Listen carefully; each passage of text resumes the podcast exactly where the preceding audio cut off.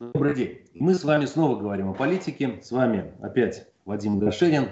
Надоел, наверное, немного, но тем не менее. А, говорим о политике, а, говорим о Навальном, говорим о Белоруссии, говорим о Хабаровске. И а, а, на другой линии с нами Антон Цветков, мой большой друг, лидер а, движения «Сильная Россия». Ну, а вместе мы с ним еще и в президиуме офицеров России сидим немножко. А, добрый вечер, Антон. Да, добрый вечер. А, ну, перейдем к делу. На самом деле, вот буквально а, вчера, позавчера, наверное, так сказать, было а, а, ваше заявление по поводу Навального, по поводу, так сказать, Германии и всего остального. Расскажите поподробнее, что там такое.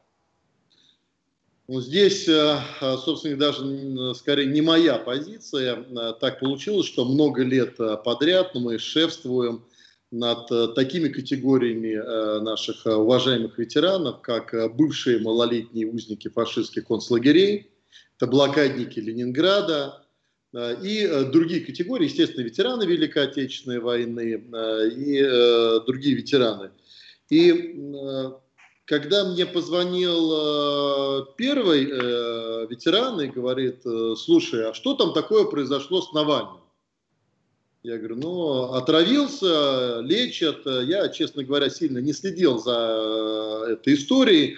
Но он говорит, я говорит, не очень понял, говорит, а почему говорит, за ним самолет-то Германии прислала? Я говорю, ну, наверное, потому что родственники Навального считают, что лечение в Германии лучше, и отправили его в Германию. Он говорит, нет, а я слышу, что именно Германия проинициировала и прислала за ним самолет. Я говорю, ну, может быть, говорю, не слежу. Он говорит, ну, как-то обидно, потому что тех людей, э, таких как мы, говорит, э, которых э, немцы пытали, и многое, кстати, в медицине в немецкой построено на тех опытах, которые и произош... проходили вот над детьми, в том числе над взрослыми в фашистских концлагерях, да, и, говорит, вот к нам, говорит, они относятся как-то так, вот по-русски он сказал, пофигистски, да, а, говорит, вот человек, э, э, они, говорит, э, за ним прислали самолет. Я говорю, ну, я, говорю, к сожалению, не слежу. Он говорит, ну, я знаю почему. Я говорю, почему? Говорит, ну, потому что, говорит, он нас, ветеранов, говорит, и родину нашу часто ругает. Наверное, говорит, поэтому, говорит, и прислали. Это не моя оценка была, это вот позвонил один человек. Я как-то воспринял это, но когда а, буквально там через пару часов позвонила а, другая женщина и мне сказала то же самое, а, я убежден, что это не из-за того, что они очень внимательно интернет отслеживают и мониторят по центральным средствам массовой информации эту информа... ну, эти сведения, наверное, не сильно обсуждали и передавали, да, узников э, фашистских концлагерей, бывших узников, пошла это просто между собой информация.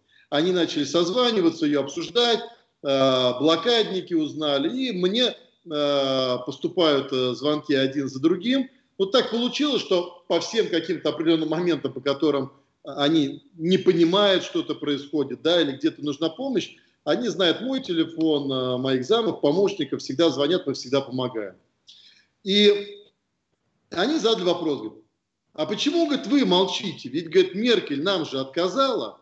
А там действительно была история такая, что еще два года назад э, у нас было с ними такое совещание э, общероссийское, и они обратились ко мне, говорят, слушай, говорит, как бы, да, ну, говорит, вот опять же, э, с репликой, фашисты же нас пытали в концлагерях, по подорвано здоровье, почему, говорит, не сделать такой проект, чтобы э, системно в Германию выезжало определенное количество бывших узников концлагерей, блокадников тех же самых, да, у которых э, подорвано здоровье в связи с блокадой. Э, говорит, проводили бы говорит, обследование, там, э, лечили бы, да, то есть э, мы бы говорит, были бы благодарны этому. Это даже не потому, что там наша медицина лучше или хуже, да, но почему бы, например, и немцам не сделать свой вклад э, в лечение тех людей, подчеркиваю, которых они э, пытали, издевались над ними. И выжили-то ну, фактически э, только каждый десятый в этих концлагерях. И мы действительно написали тогда обращение к Меркель. Оно было такое душевное, и там же была даже история, что один из канцлеров Германии там встал на колени, э, знак э, примирения, прощения, да, просил прощения перед теми людьми, э, над которыми издевались э, фашисты. Но это, к сожалению, была не Ангела Меркель, да. Ну вот они все вспомнят эту историю и говорят, давай обратимся к ним. Мы обратились, э, я подписал, они подписали обращение, э, мы направили, э, но пришел такой э, вежливый отказ, который, э, наверное, может быть, объединяет где-то и нашу бытность, да. Э, денег нет, но вы держитесь. Он примерно звучал так, да? да. Вот. Э, примерно такая же фраза была, что э, не представляется там целесообразным, возможным, нет денег, э, но мы вас очень любим, уважаем, да? И, конечно, это э, отказ, он э, вызвал определенную негативную реакцию среди э, бывших узников фашистских концлагерей, но они приняли решение, что в 75-летие Победы будет проходить Международный антифашистский форум. Он, кстати, будет проходить у нас сейчас 7, 8, 9 числа в Москве. Э, сентября. И, э, сентября, да. Э, и как раз они говорят, мы эту тему обсудим на Международном антифашистском форуме. И так как у нас этот форум будет в ближайшее время проводиться, мы, естественно, направили запрос, не стали беспокоить Ангеле Меркель, просто задали вопрос – послу Германии, во-первых, пригласили его на форум, чтобы он рассказал, какая ведется работа социальная с теми же самыми бывшими узниками фашистских концлагерей, ну и заодно объяснил э, нам, им э, вот, обстоятельства, почему так получается, что э, вот такую уважаемую категорию граждан они не могут обеспечить лечением.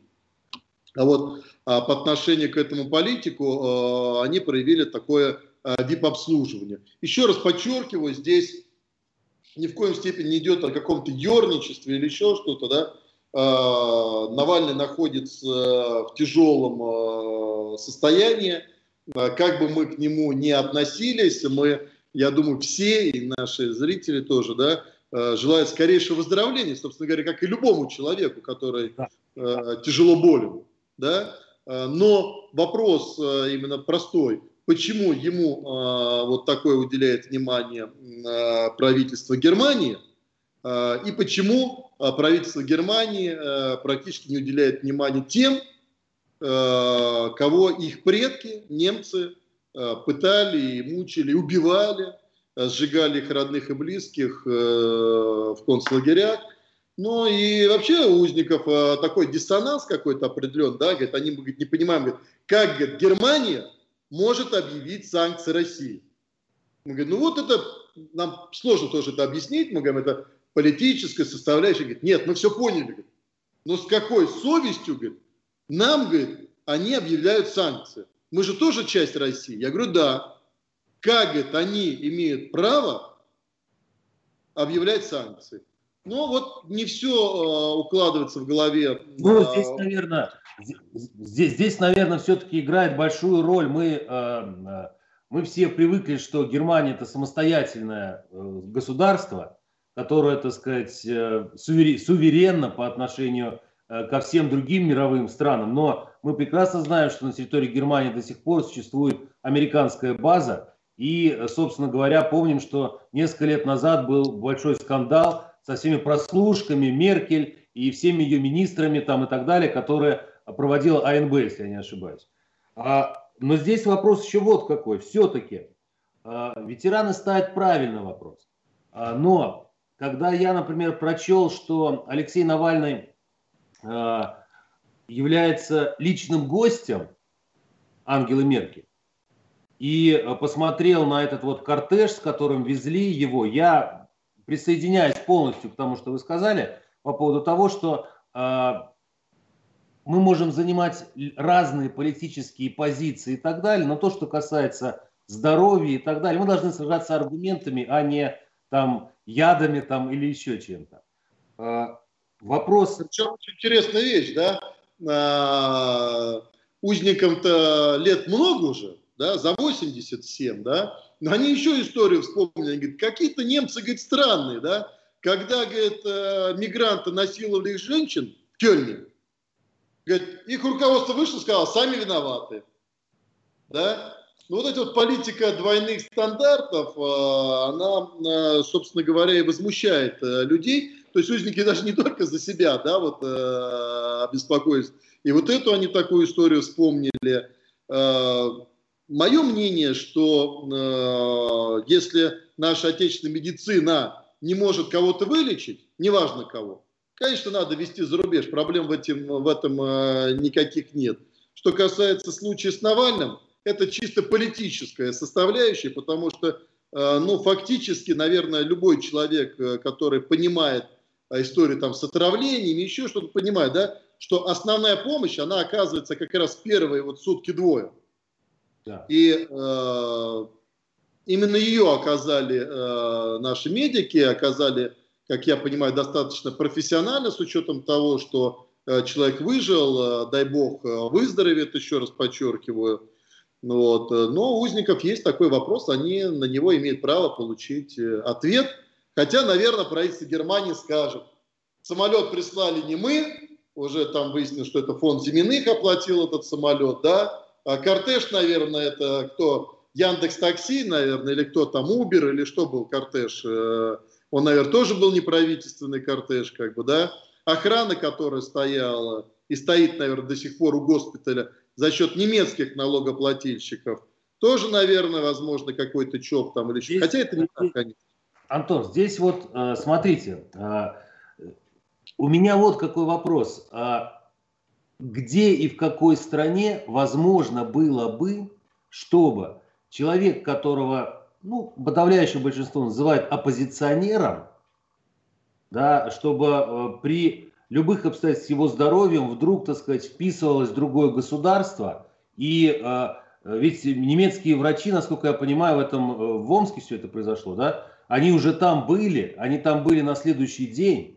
Кремль э, говорит о том, что устами Пескова говорит о том, что мы готовы отдать. Это у нас, вот, я не знаю, где-нибудь вы слышали такое, чтобы с оппозиционерами такое было, э, когда э, против Левада-центра или еще кого-то их пришлепывают, что они иностранные агенты, и они несут определенные потери репутационные, там, а здесь вот такая история, в которой участвует Кремль. Вот с точки зрения политики, все как бы вы определили, что это такое? А, ну, много мемов есть, э, касающихся Ангеля Меркель, да, я уже предполагаю себе такой э, мем, да, когда э, Ангеля Меркель сидит на, за столом, э, смотрит сводку по Навальному, потом смотрит кадры и говорит по-русски, своих не бросаем. Поэтому э, шутка может быть, но, но это же не первый раз. Ну, да, она знает. Задерживали того же самого Немцова на акции 31, да, а, или а, Алексееву, Царство и Небесное. Да. Не успели задержать там на 2-3 часа. Уже там а, со стороны посольства американского, да, со стороны Госдепа уже мы возмущены, мы озабочены. Это прямое вмешательство. То есть это показывает, что это их люди, что они с ними на связи, они их защищают, они их оберегают, они их финансируют. Ну, собственно говоря, они даже это не скрывают. И, э, наверное, настолько уже эта наглость дошла до того, что когда э, в Беларуси вот происходят определенные э, волнения, и сначала Евросоюз выделяет миллион евро, да, говорят, это на помощь будущим безработным, да, которых уволят. Потом 53 миллиона евро на помощь белорусскому народу. Да? А как они будут делить белорусский народ? То есть тот, который ходит с бело-красным флагом, это народ, а если с зелено-красным флагом, это не народ. И это никого не удивило, то есть это не прямое вмешательство. А представьте себе, да, точно так же, аналогично, а, не, там, не знаю, в Америке появляется фонд, который говорит, мы озабочены а, вот, а, протестами афроамериканцев по отношению к властям, и мы выделяем миллион долларов на пострадавших афроамериканцев, которые пострадают от столкновений с полицией.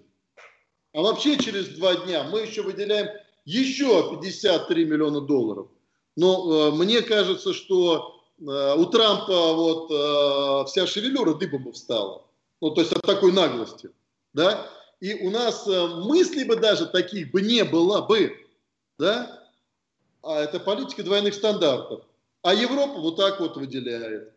Но ну, это Трампа же странно. Бы... Желтые жилеты то же самое, да? А, вот э, представляете себе там, э, наше правительство говорит, желтые жилеты, которые там жгут автомобили, устраивают беспорядки, наверное, их там, они сейчас работы их выгонят, им же некогда работать, они же протестуют. 50 миллионов евро мы выделяем на социальную помощь желтым жилетам. Ну это же был что, Кобздец бы, да? Скандал, международный скандал, санкции. А эти господа выделяют. Ну это оригинально.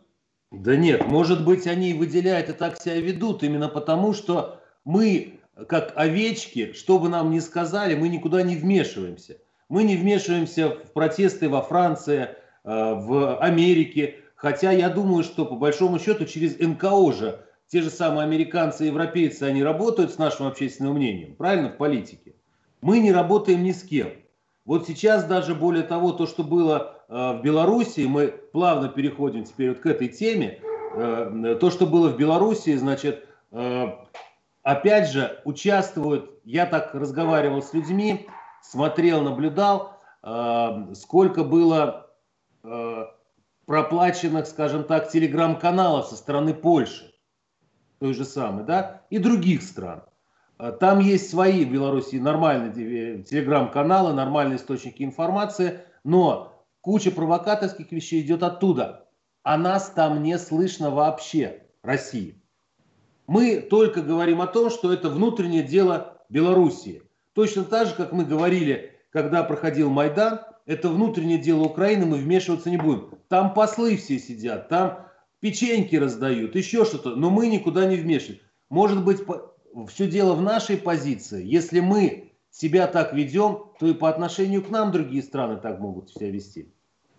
Но э, я приведу пример, мне кажется, в сравнении, в таких бытовых примерах оно э, проще всего определяется.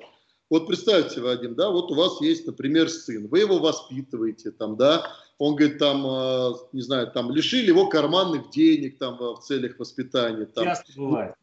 Не, не купили там новый телефон или посадили под домашний арест, да. А, а я говорю, Вадим, вы плохо воспитываете своего сына, да? Вы почему лишили его денег? Я ему на Сбербанк перевел 10 тысяч рублей. Да. Ну, это же странно звучит, как бы, да? А, и а, для того, чтобы я это завтра не делал, а, вам не нужно брать и когда, я не знаю, там, я там, не знаю, там, мне сложно сказать, я, я с женой не ругаюсь, как бы, да, поэтому не, не, нельзя такой привести пример, как бы, ну, предположим, да, у нас какие-то вопросы с женой, там я не даю денег, а вы перечисляете деньги в ответ на то, что я вашему сыну перечислил деньги. Ну это странно, да? И я считаю, что э, на самом деле э, наша страна правильно делает. Э, более того, я считаю, что нужно сосредоточиться именно на внутренних вопросах, на повышении качества жизни наших граждан, да, отстаивать наши интересы, э, именно наши интересы нашей страны на территории всего мира. Кстати, много есть нерешенных проблем, да, у нас плохо защищены права наших граждан, когда они как туристы куда-то приезжают. Вот здесь их надо защищать, да. Конечно, есть у нас определенные геополитические интересы, в том числе про интересы наших экспортеров, да. Их надо, безусловно, защищать, потому что это выручка нашей страны, э, наших налогоплательщиков, если они наши налогоплательщики. А если они в офшорах, то пусть их офшоры защищают да, вот, нечего их защищать. То есть, если бизнесмен э, наш э, торгует нашим сырьем, а сам в офшоре, ну все, пусть его офшор защищает, понимаете? Э, поэтому я не считаю, что нужно вот вкладывать деньги э, на телеграм-каналы какие-то еще. Вы же понимаете, что это все за деньги, да? Польша, Литва, Чехия, Евросоюз, все за деньги. То есть, э, конечно, куплена была вся пресса, Э, я не буду говорить, что вся пресса писала об этих протестах ни в коем случае только за деньги. Конечно, нет. Но вот эта вся иностранная повестка, Конечно, она за деньги была брошена, и тратить наши деньги, наших налогоплательщиков на эти вещи, я считаю, не нужно. А вмешиваться во внутренние э, проблемы других стран не нужно. Есть дружественные страны, обратились за помощью, надо помогать. Не есть более только, того, есть втягивать только... вот эту вот политтехнологическую, я считаю, что не нужно. Есть только одно противоречие здесь вот в этих словах, это то, что да, они финансируют телеграм-каналы, финансируют источники информации какие-то, но мы-то за последние 26 лет, если я не ошибаюсь, столько вбухнули денег в экономику Белоруссии. И мы не можем эти свои деньги, мы, это наши накопления, по большому счету, то, что мы вкладывали в развитие и их, и наших. В результате э, кратно в сотни раз вложенных денег в какие-то источники информации типа телеграм-каналов, мы теряем эти свои вложения. Разве нет? А, во-первых, надо опять же понять, на кого оформлены наши эти вложения.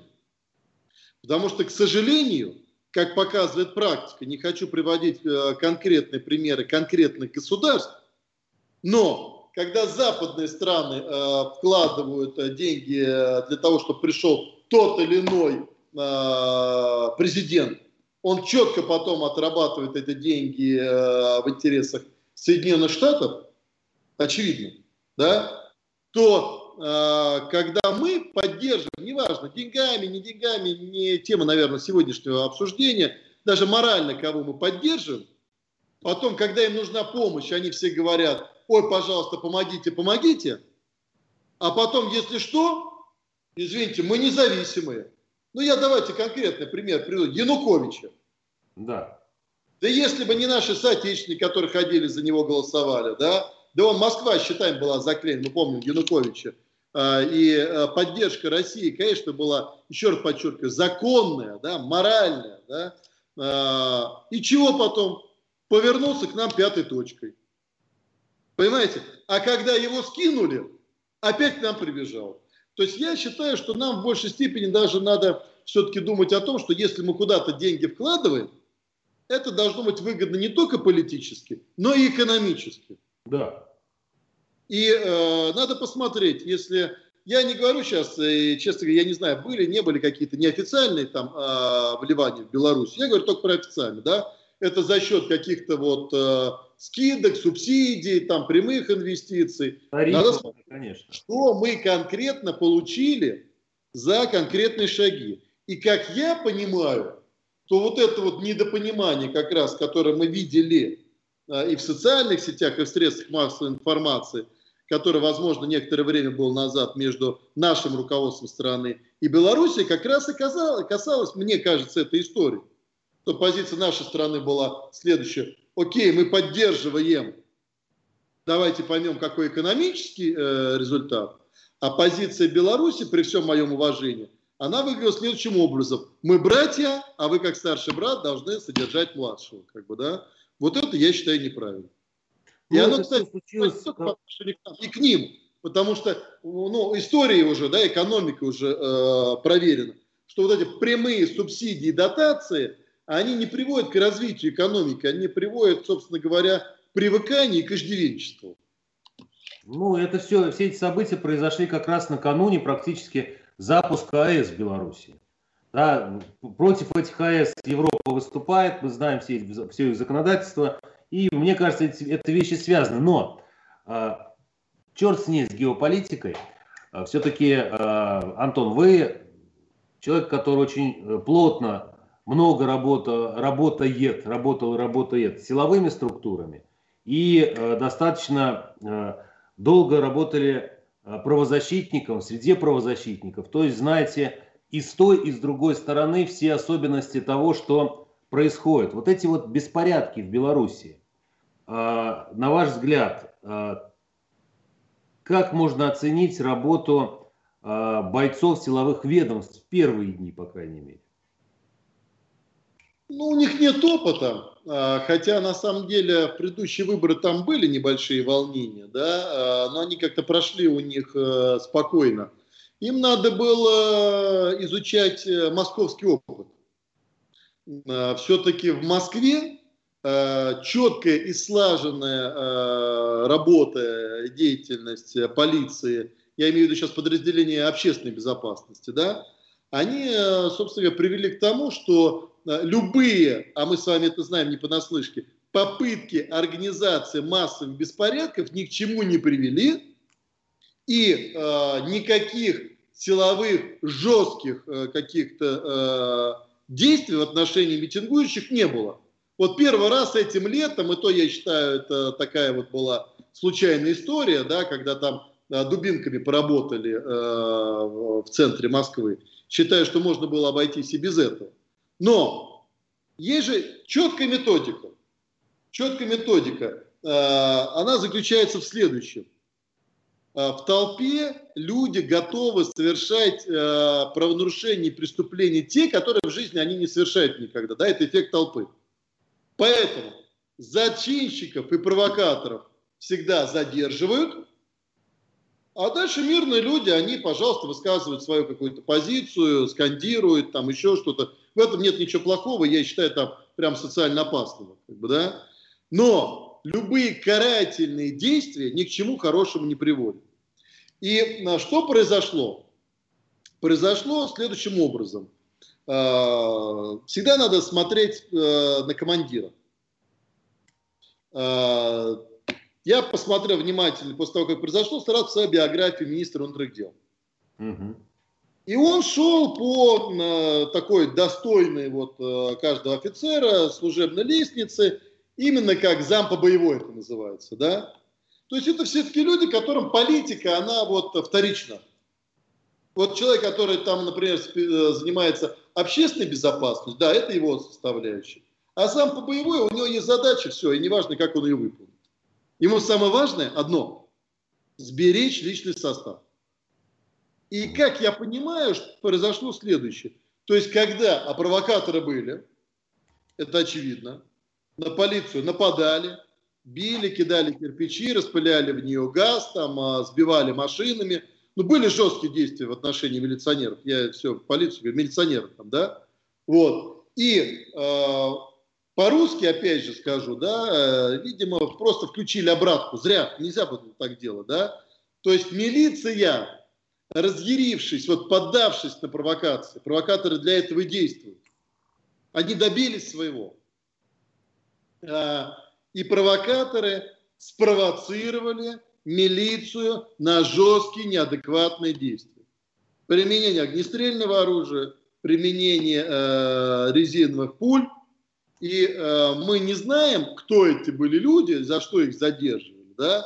Но когда на видео, и, кстати, тоже очень интересно, да, всегда кадр как-то был выстроен, кто-то снимал это, а, то есть еще человека не начали сбивать, а уже съемка идет. Там тоже, кстати, надо обратить на это внимание, да, но подбегают и избивают человека. Втроем, пятером, дубинками, ногами, по лицу, по голове, лежачего. Но это недопустимо. Точно так же, как недопустимо нападение на сотрудников полиции, точно так же и недопустимо вот эти зверские избиения. Да? Дальше. Э, происходили избиения внутри подразделений милиции э, и Э, изолятор внутреннего содержания, э, спецприемников. Ну, Я, честно... Фотографий много ходят со следами избиения этих. Да, но это очевидно. Очевидно, эти фотографии характерны вот для вот того, у нас, кстати, тоже в 90-е такое было, вы помните, да? Вот, они же характерны. И у нас в организации много ветеранов, они говорят, оп, посмотрели, говорят, ну, слушайте, ну, мы понимаем от чего, почему эти э, телесные повреждения есть, Поэтому я считаю, что э, действия э, милиции э, были неадекватно жестокими в, в отдельных случаях, подчеркиваю, в отдельных случаях. Именно они и привели вот к массовому протесту. 70%, протест, 70% вот этих всех протестующих – это те люди, которые вышли на неадекватные действия э, белорусских милиционеров, которые подались на провокации вот этих вот э, заряженных провокаторов. То есть, получается, провокаторы сработали более профессионально, чем милиционеры. Но сдержать их должны были кто? Командиры. а вот они их не сдержали. И где-то, может быть, на уровне младших командиров, а может быть и среднего звена, к сожалению, даже и э, поощряли. Чтобы этого не было, э, надо, конечно же, вот мы это внедряем достаточно активно. В нашей стране, я смотрю, в Беларуси тоже уже начали внедрять потихоньку персонально носимые э, видеорегистраторы. Заступил на дежурство, включил регистратор. Сдал дежурство, выключил регистратор.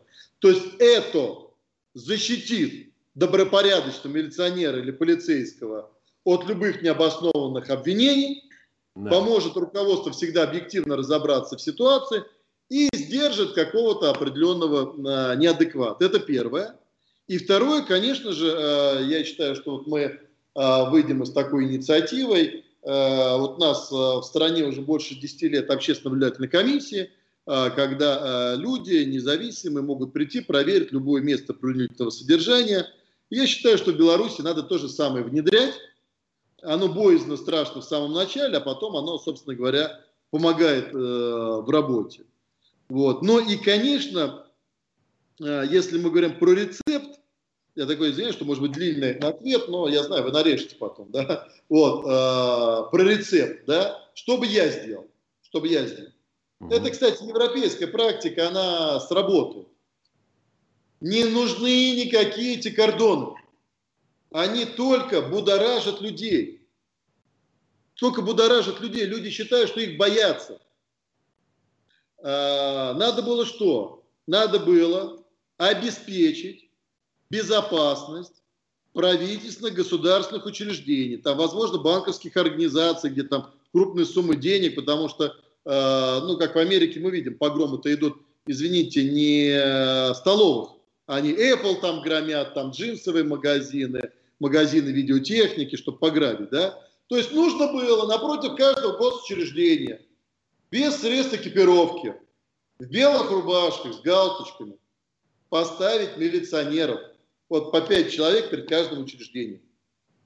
А внутрь учреждения или за углом поставить уже резерв. И вот если этот вид безоружных, подчеркиваю, почему безоружных? Пять человек толпа сметет, оружие отберет. Поэтому безоружных поставить, подготовленных, конечно, да, никто их э, убивать, ломать там не будет. Вот, э, значит, э, поставить на охрану этих учреждений. И если, не дай бог, на ком-то рукав оторвали, толкнули, пихнули, то есть применение э, насилия в отношении сотрудников милиции, все, уже подтягивается ОМОН, спецназ и задерживает зачинщиков. Понимаете? Все. Тогда все бы белорусы поддержали бы действия милиции и сказали – а нечего было нападать на наших милиционеров. А так получается э, история следующая, идут люди, и вдруг их начинают там ни с того, ни с сего там разгонять, еще что-то. Ну и вопрос, а как можно разогнать толпу, если в ней там десятки тысяч человек? Да и вопрос, и для чего, если она не совершает каких-то насильственных действий? Здесь э, у нас в заголовке видео заявлено, что, так сказать, и Навальный, и э, Беларусь, и Хабаровск, здесь как раз, наверное, имело бы смысл вспомнить, как у нас проходят все эти, так сказать, акции протестные в Хабаровске. Я не слышал, э, они собирают достаточно э, много народу, э, но я не слышал ничего, чтобы там как-то себя проявила наша полиция. То есть ничего, никаких вот таких вещей, даже того, что вот э, вы, вы вспомнили про московские события да, прошлого года то, что было. А, там же практически аналогичное что-то. Но полиция не вмешивается, силовых каких-то действий не а, оказывается на вот эту вот толпу, на людей, которые выходят. И все нормально, люди ходят и ходят. Э, власть не поменялась. А, деловая активность там, наверное, ничего с ней не случилось. Люди выражают свою точку зрения, формируют ее в том числе. То есть здесь можно, наверное, сравнить, да, как-то вот как повел себя Лукашенко, скажем, да, или белорусская, э, белорусская милиция и полиция в Хабаровске. Ну, конечно, да. Если вот э, брать пример, например, э, год назад, то, что было в Москве, там же тоже сначала шел хабаровский вариант. То есть вышли люди, помните, да, на Пушкинскую изначально, и никого там полиции, полиции не было даже, да? Никто их не задерживал. Они начали оглядываться. Наши наблюдатели, вы знаете, всегда на этих мероприятиях присутствуют. И здесь, и в Хабаровске э, присутствуют. Так вот, э, думают, нас не задержат, а им картинку нужна, задержание. Что они начали делать? Постояли, постояли, начали грустить на Пушкинской. Пошли к мэрии, начали там провоцировать. Пришли к мэрии, шествие. Опять никто не задерживает. Дошли до мэрии, начали в дверь ломиться. Опять никто не задерживает. Вы же помните эту историю, да? Идут дальше. Пошли мы э, в МГИКу. Там постояли, порали. Опять никто не задерживает. А им картинку нужна. Задержание. Потому что если есть задержание, сразу пошла информация СМИ, сразу подтягиваются э, люди, оппозиция, все. Опять никто не задерживает. Что начали делать? Устанавливать палаточный городок напротив МГИКа. Конечно, полиция вынуждена была, полиция ответственна за бездействие. Полиция вынуждена была задерживать. Да? И тут пошли крики, ой, ай, задерживать. То же самое, что дело э, периодически э, вот на навальнисты и тому подобное. Да? Э, стоят, не задерживают. Картинка нужна, задержание. Бюджет отрабатывать надо, да? А им надо, чтобы западные СМИ показало задержание. И опять же, задержание как? Им же надо упасть сразу на землю, чтобы их за руки, за ноги тащили. Что они делают? Стандартный прием. Начинают перекрывать дорогу. Перекрывать дорогу, полиция опять же вынуждена их задерживать. А, в Хабаровске, в Хабаровске а, прошли массовые акции протеста, мирные. И они старались сами, кстати, провокаторов выгонять из толпы. А, схожее, схожее и у Белоруссии, и у Хабаровска, да, то, что нет лидеров. Ни там, ни там нет лидеров. А, вернее, наверное, и там, и там потенциальные лидеры сидели. вот так вот можно говорить, да? Но и там, и там не было лидеров. И там, и там шествие мирное. Только полиция у нас в Хабаровске маски ходила, раздавала людям. А в Беларуси э, начала расстреливать. Понимаете? И в итоге, в итоге э, мы видим э, два развития э, сценария. То есть начало действия одинаково, только э, профессиональное действие хабаровской полиции привели к тому, что нет ни задержаний и там практически все успокоилось. Ну и в том числе благодаря все-таки профессиональным и открытым действиям со стороны э, губернатора, исполняющего обязанности э, Михаила Дегтярева, который с самого начала занял такую открытую позицию, много общается с людьми, я просто Михаила знаю достаточно давно, он человек открытый, искренний, такой прозрачный, а, профессионал. И это еще, собственно говоря, снизило градус протестности. Кстати, надо отдать должное Лукашенко. Он 2-3 дня потерялся, а потом поехал в трудовые коллективы, поехал к людям. И, кстати, это дало достаточно неплохой перелом в ситуации. Ему сложно было, это было видно, когда он выходил, ему хамили, а он грамотно парировал, кстати, между прочим, да, то есть он э, не поддавался на провокации. Пару раз психанул вот с этой историей, там, да, там, убери телефон, там, или еще что-то, да, вот, э, но в большинстве случаев-то, на самом деле, я считаю, его походы в народ, они привели в том числе к снижению градуса напряженности. Ну, кто-то сказал, что Лукашенко начал свою предвыборную кампанию после того, как выборы прошли. Но здесь вопрос все-таки. Мы обсуждали э, действия милиции и полиции.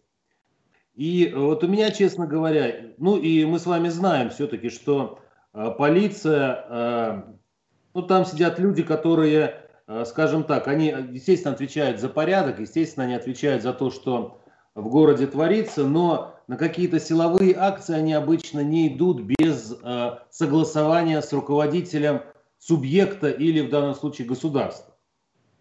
Поэтому вот у меня, честно говоря, такое ощущение, что ну, в Хабаровске э, Фур, Фургала взяли, так сказать, команда его осталась, некому было, скажем так, и никто не был заинтересован разгонять эту толпу.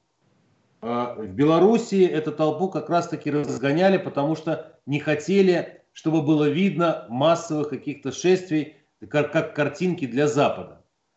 В Москве вы совершенно справедливо заметили, что, так сказать, во время тех событий э, в июле, если я не ошибаюсь, прошлого года, э, действительно полиция не вмешивается. Она и сейчас очень редко вмешивается. Мы видели, я, кстати, со мной как-то недавно говорили по поводу того, чтобы пойти провести пикеты около белорусского посольства, одиночные. И я как бы дал рекомендации, что одиночные пикеты, только что не, куч, не кучкуйтесь. Не нужно, чтобы было полно народу, потому что это не одиночный пикет уже. Это демонстрация. А сейчас, по-моему, ситуация с ковидом, они запрещены. Нет тоже, по-моему, одиночный пикет, если не ошибаюсь. Нет, это, это снято уже, это снято уже. Но мы видели и большую толпу э, белорусов, и не только около белорусского посольства в Москве. Да. И если так оно бы, с нами, передом от нас. Да. И если бы там полиция себя тоже повела бы как-то, вот, вот, вот, она, вот они хотят избивать людей, наверное, они бы это сделали. Ничего не сделали, и там все тихо, нормально, все разошлось, и нет горячей точки, скажем так. То есть Владимир, вопрос касается... Просто вопрос к вам, как да. журналисту, да, въедливому журналисту. А сколько людей возле посольства Беларуси было белорусов? Ну, я так понимаю, что во время, в день голосования их было там большинство. Потому да, что они нет, голосовали. Все следующие дни. Я не смотрел, не могу сказать этого. Вот э, там наши наблюдатели были, так, ну, сложно, паспорта-то не проверяли, и э, белорусы, славяне там не сильно отличаются, но э, наши наблюдатели, многих знают лицо из, э, по э, маршу несогласных, э, протестным всем мероприятиям. И, э, ну, может быть, конечно, белорусы ходят там на все наши протестные мероприятия, в том числе, конечно, я э, не, не знаю. Но э, это вот эта история, вот эти вот бабы Яга против, там, да, то есть они там против, здесь против, э, туда против – а, поэтому наша полиция не поддалась на провокацию. И а, потому что опытная, как вы правильно говорите, а, полиция где-то сверяет часы там, с правительственными структурами. Почему? Потому что правительственные структуры понимают, что если полиция где-то пережестит, то разгребать всю эту ситуацию, а это ну, чревато в том числе экономическими проблемами да, в стране в дальнейшем, там любые какие-то, любая дестабилизация, придется правительству. Поэтому, конечно же, да, а, полиция а, занимается своими вопросами, да, а если а, тема касается политической обстановки, политической составляющей, то правительство в рамках своей компетенции, в рамках своих полномочий, конечно, делает все для того, чтобы не было эскалации конфликта. То есть, э, Антон, давайте мы с вами просто определим. Из того, что мы сейчас наговорили, достаточно много интересного. А давайте мы разобьем это просто по пунктам, что бы мы порекомендовали как митингующим, так и полиции, чтобы не было каких-то вот э, избиений, жестокости и так далее. А, в Беларуси, да? Мы про Белоруссию сейчас говорим. Я думаю, что это общий момент, мы похожи очень. Ну вот смотрите, что происходит. Да? Э, беспорядки в Америке привели к тому, что полиция вообще не вмешивается, да, и э, бандиты, да и уже простые люди, которые увидели, э, что можно, они просто пошли и начали грабить магазин. Да. Плохо это? Недопустимо, безусловно. Почему? Потому что любую ситуацию пресекать надо в самом начале. Но пресекать в самом начале, подчеркиваю, нужно насильственную ситуацию, представляющую социальную опасность. И если люди где-то вышли, пусть даже с нарушением, подчеркиваю, административного законодательства, административного законодательства, потому что они где-то вышли, что-то на несогласованное какое-то да, шествие, да, Ну хорошо, да, же э, э, надо как-то э, обеспечить общественный порядок, проследить, чтобы они где-то дорогу не перекрывали, еще что-то, да. Все, не надо сильно вмешиваться. Но как только в этой толпе появляются любые провокаторы, незамедлительно задерживать и привлекать к административной ответственности. И я считаю, оформлять их 5, 10, 15 суток, это э, суд, естественно, только решает, но э, невыполнение, например, законных требований полиции, там, по российскому законодательству, до 15 суток ареста. Поэтому максимально, решительно, жестко и неотвратимость наказания э, по отношению к координаторам незамедлительно, провокаторам и особо не трогать э, толпу, если она, конечно, не пошла на какой-то штурм. Я не думаю, что... максимум какие-то э, там э, дубинки еще в отношении там простых людей. Это не нужно, потому что это наоборот заводит их, заводит их, да, э, и они проявляют агрессию. Но на любые попытки насильственных действий в отношении сотрудников э, милиции, полиции должна быть быстрая, четкая, молниеносная реакция, жесткая и уголовная, подчеркиваю, реакция. Но, видимо, только с обязательным применением камер видеофиксации. Доказательная база, конечно, доказательная база видеофиксации должна быть как на сотрудниках, да, так и вот многие оппозиции не нравятся вот сотрудники центра Э там, или полицейские с камерами, которые ходят, снимают. Так это же хорошо, потому что э, доказательная база потом есть. Понимаете? То есть э, завтра вместо того, чтобы полицейский там давал показания, там гражданин на него давал показания, судья видео посмотрел и увидел объективную картинку. Ну да, безусловно, хотя мне-то кажется, по большому счету, что все вот эти вот э, протестные акции, еще что-то, они все-таки, это же политика, по большому счету. Мы не говорим, вот мы уберем в сторону провокаторов, потому что провокаторов на самом деле немного, но если выходят тысячи, десятки тысяч людей, даже, даже не будем говорить про сотни, это уже политика, это влияние на общественное мнение. И здесь, наверное, должны выходить какие-то люди с аргументами, а не подставлять полицию и милицию, так сказать, вот под все вот эти вот истории. Пытаться разговаривать с людьми нужно. Абсолютно точно. И э, мы общаясь с белорусами, да, э, что еще было катализатором очень важным? Когда они увидели э, результаты выборов 80 там, с лишним процентов за Лукашенко, они начали сразу спрашивать друг у друга, а кто же за него голосовал.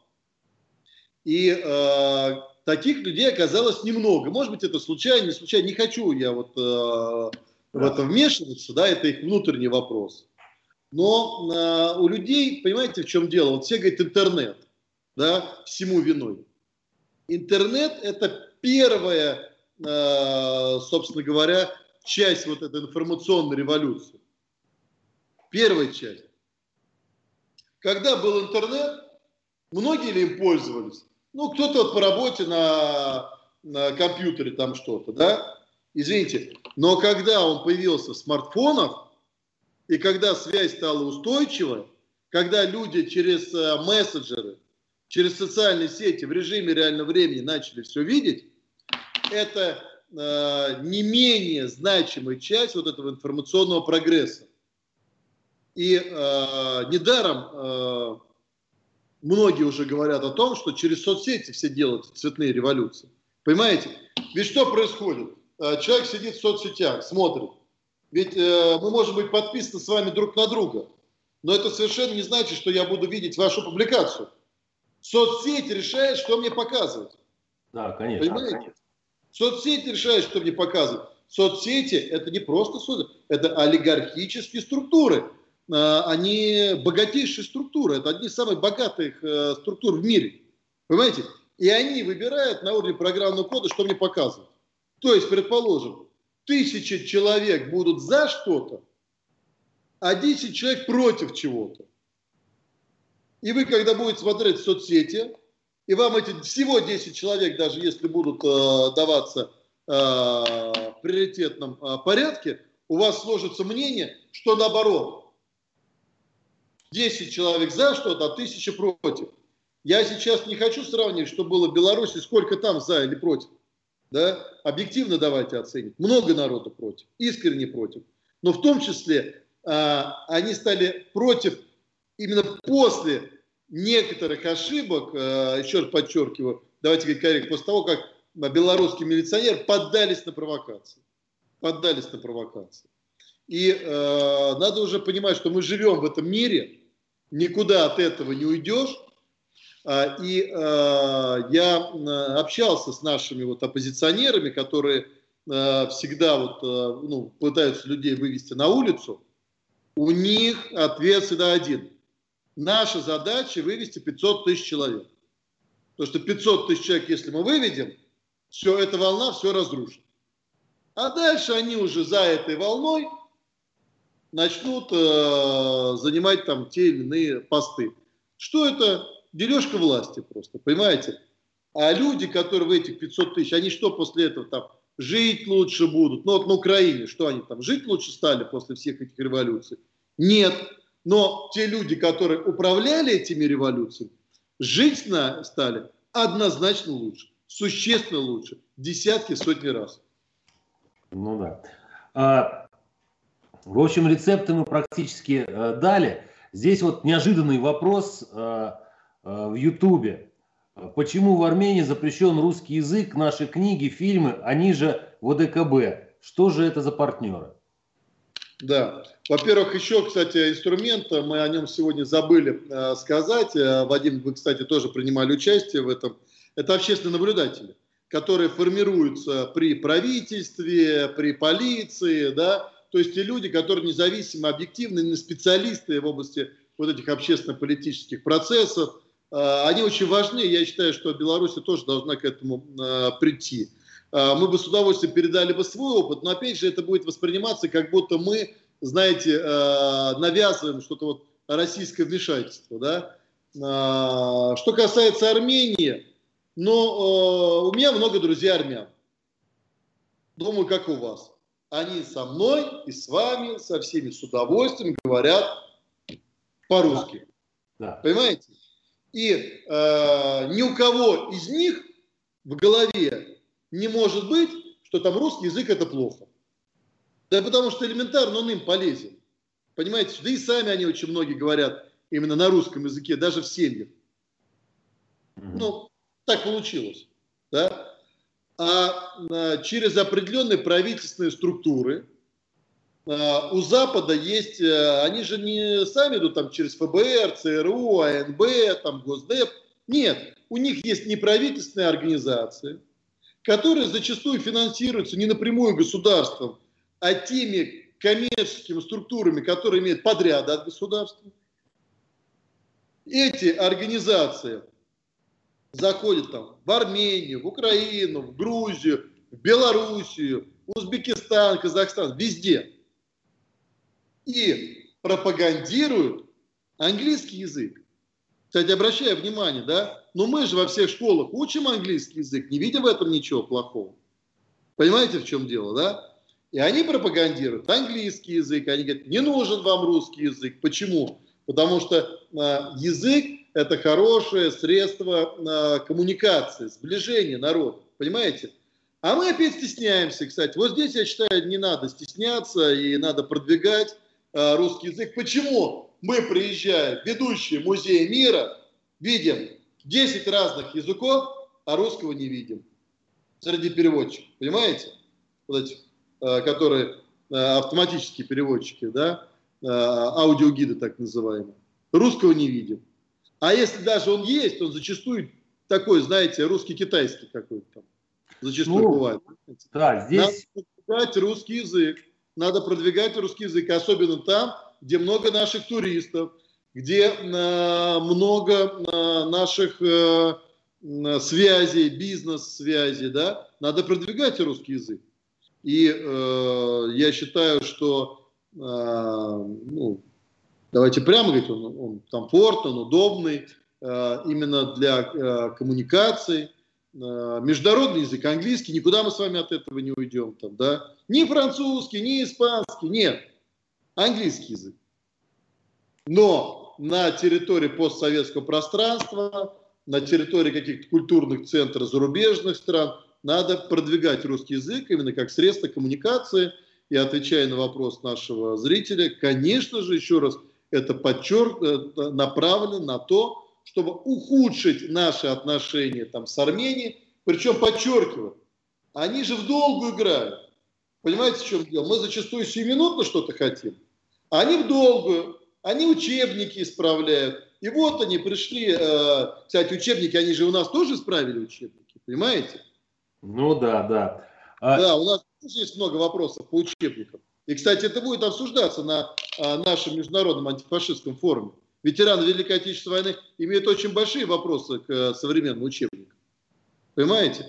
И те люди, которые за культуру отвечают, тоже имеют большие вопросы а, к учебникам и к изменению системы образования. А вот эта история, слушайте, ну идиотизм. Мы все отучились 5 лет, высшее образование нормально. Нет, взяли, придумали 4-2 года. Чушь собачья, понимаете? Здесь я думаю, что э, зритель наш говорил, э, наверное, вот о чем. О том, что мы э, ситуацию с русским языком запустили на Украине, запустили ее в Белоруссии, запустили в Казахстане. Вот с Украиной мы знаем, понимаем, какие сейчас у нас отношения. В Белоруссии, когда я посмотрел на все, что там говорилось, так сказать, э, ведь вопрос в том, что э, из союзного государства все эти лидеры э, толпы, они собирались выходить. И выходить из СНГ, и выходить отовсюду. А в Армении я вижу, что вполне возможно и аналогичная. То есть э, мы, э, когда не развиваем свои НКО, не развиваем свои представительства в странах ближнего зарубежья, мы отдаем, собственно говоря, эти страны нашим геополитическим э, противникам. Абсолютно точно. Э, наш интерес надо продвигать разумно. Подчеркиваю, что был обязательно экономический эффект, да, иначе это как бездонную бочку можно деньги отправлять, а у нас много своих внутренних нерешенных проблем, безусловно, есть. Нужно усиливать интеграцию, но и мы без этого никуда. Мы без этого никуда. Просто надо делать это очень разумно. Понимаете, очень разумно. А, потому что ни для кого, наверное, не секрет, а, что а, для некоторых это бизнес, все вот эти вот, понимаете, огромные деньги выделяются. Да, конечно. А сильно видим. Понимаете, значит, по пути содержания огромного чиновничьего аппарата, где-то что-то там, полиграфия в 10 раз дороже печатается, чем она того стоит – какие-то странные, возникающие каждый год разные НКО, которые финансируют искусственно, потом они пропадают, потом еще что-то, да. Ну, то есть это должна быть реальная система, э, и э, очень много, знаете, э, в странах СНГ, на Западе, я могу перечислять много таких организаций есть, которые искренне любят Россию. Их надо поддержать надо э, улучшить с ними э, взаимодействие, там, да, и, может быть, даже не деньгами, не знаю, там, оплатить им билеты сюда, там, в Россию, там, оплатить проживание там у нас, да, ну, то есть на какие-то вот э, такие вот вещи э, гуманитарные, там, да, э, нужно работать, но, подчеркиваю, везде должен быть в том числе и экономический смысл, потому что э, именно э, я вот на что обратил внимание – почему а, многие а, страны смотрят сейчас на Запад? Я говорю, наших друзей. Потому что мы всегда им говорим про наше великое прошлое. А им там говорят про будущее. Понимаете, в чем дело? Мы должны говорить про будущее. И э, у нас была великолепная система образования – и на этом многое держалось. Кстати, через систему образования можно многое делать. Бесплатно учить их студентов. Понимаете? Он здесь... Мы своих не учим. Мы своих не учим бесплатно. Да, он здесь обучился, посмотрите, там, из Китая, там, из Африки, э, из э, Восточной Европы. Очень же много у нас училось людей, и да. они потом с теплотой вспоминают нашу страну. Самый лучший механизм. Это, наверное, лучше, чем, знаете, мы там на Олимпиадах делаем самые богатые какие-то вот а, русские дома. Понимаете? Вот. Но а, что сейчас происходит? А, посмотришь а, у а, всего руководства той или иной страны, дети учатся на Западе, жены отдыхают на Западе. Понимаете? И они, конечно, влияют на своего отца. И говорят, пап, да ты что, да там, там лучше, да там лучше, да здесь лучше, как бы, да?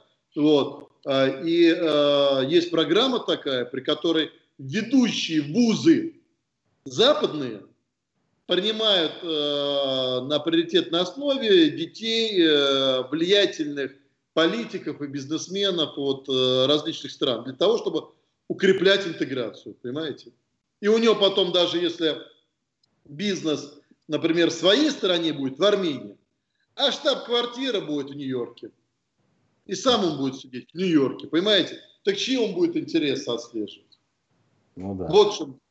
Но здесь надо аккуратно к этому относиться, потому что я знаю, есть и другое мнение, я, кстати, с ним тоже согласен. А, ведь э, Петр Первый, он много отправлял, э, вы знаете, да, на, на наших соотечественников для того, чтобы они Э, учились на Западе, возвращались сюда. И э, мы не можем закрыть границы, сказать, учитесь только у нас, не надо учиться там. Надо учиться там, но надо и здесь. И вот здесь должен быть э, определенный баланс, и тогда надо смотреть. Воспитанных людей туда нужно отправлять, понимаете, патриотов, чтобы он там обучился и приехал, разбивал нашу страну. Тогда можно оплатить его обучение, понимаете? А если он там обучился, и всем потом рассказывают, да русские это идиоты, там много недр природных ископаемых там и других неисчерпаемых возможностей, давайте оттуда выкачивать, я вам сейчас покажу как. Это второй вопрос. Или затягивать там а, иностранные компании а, на подряды, на господряды.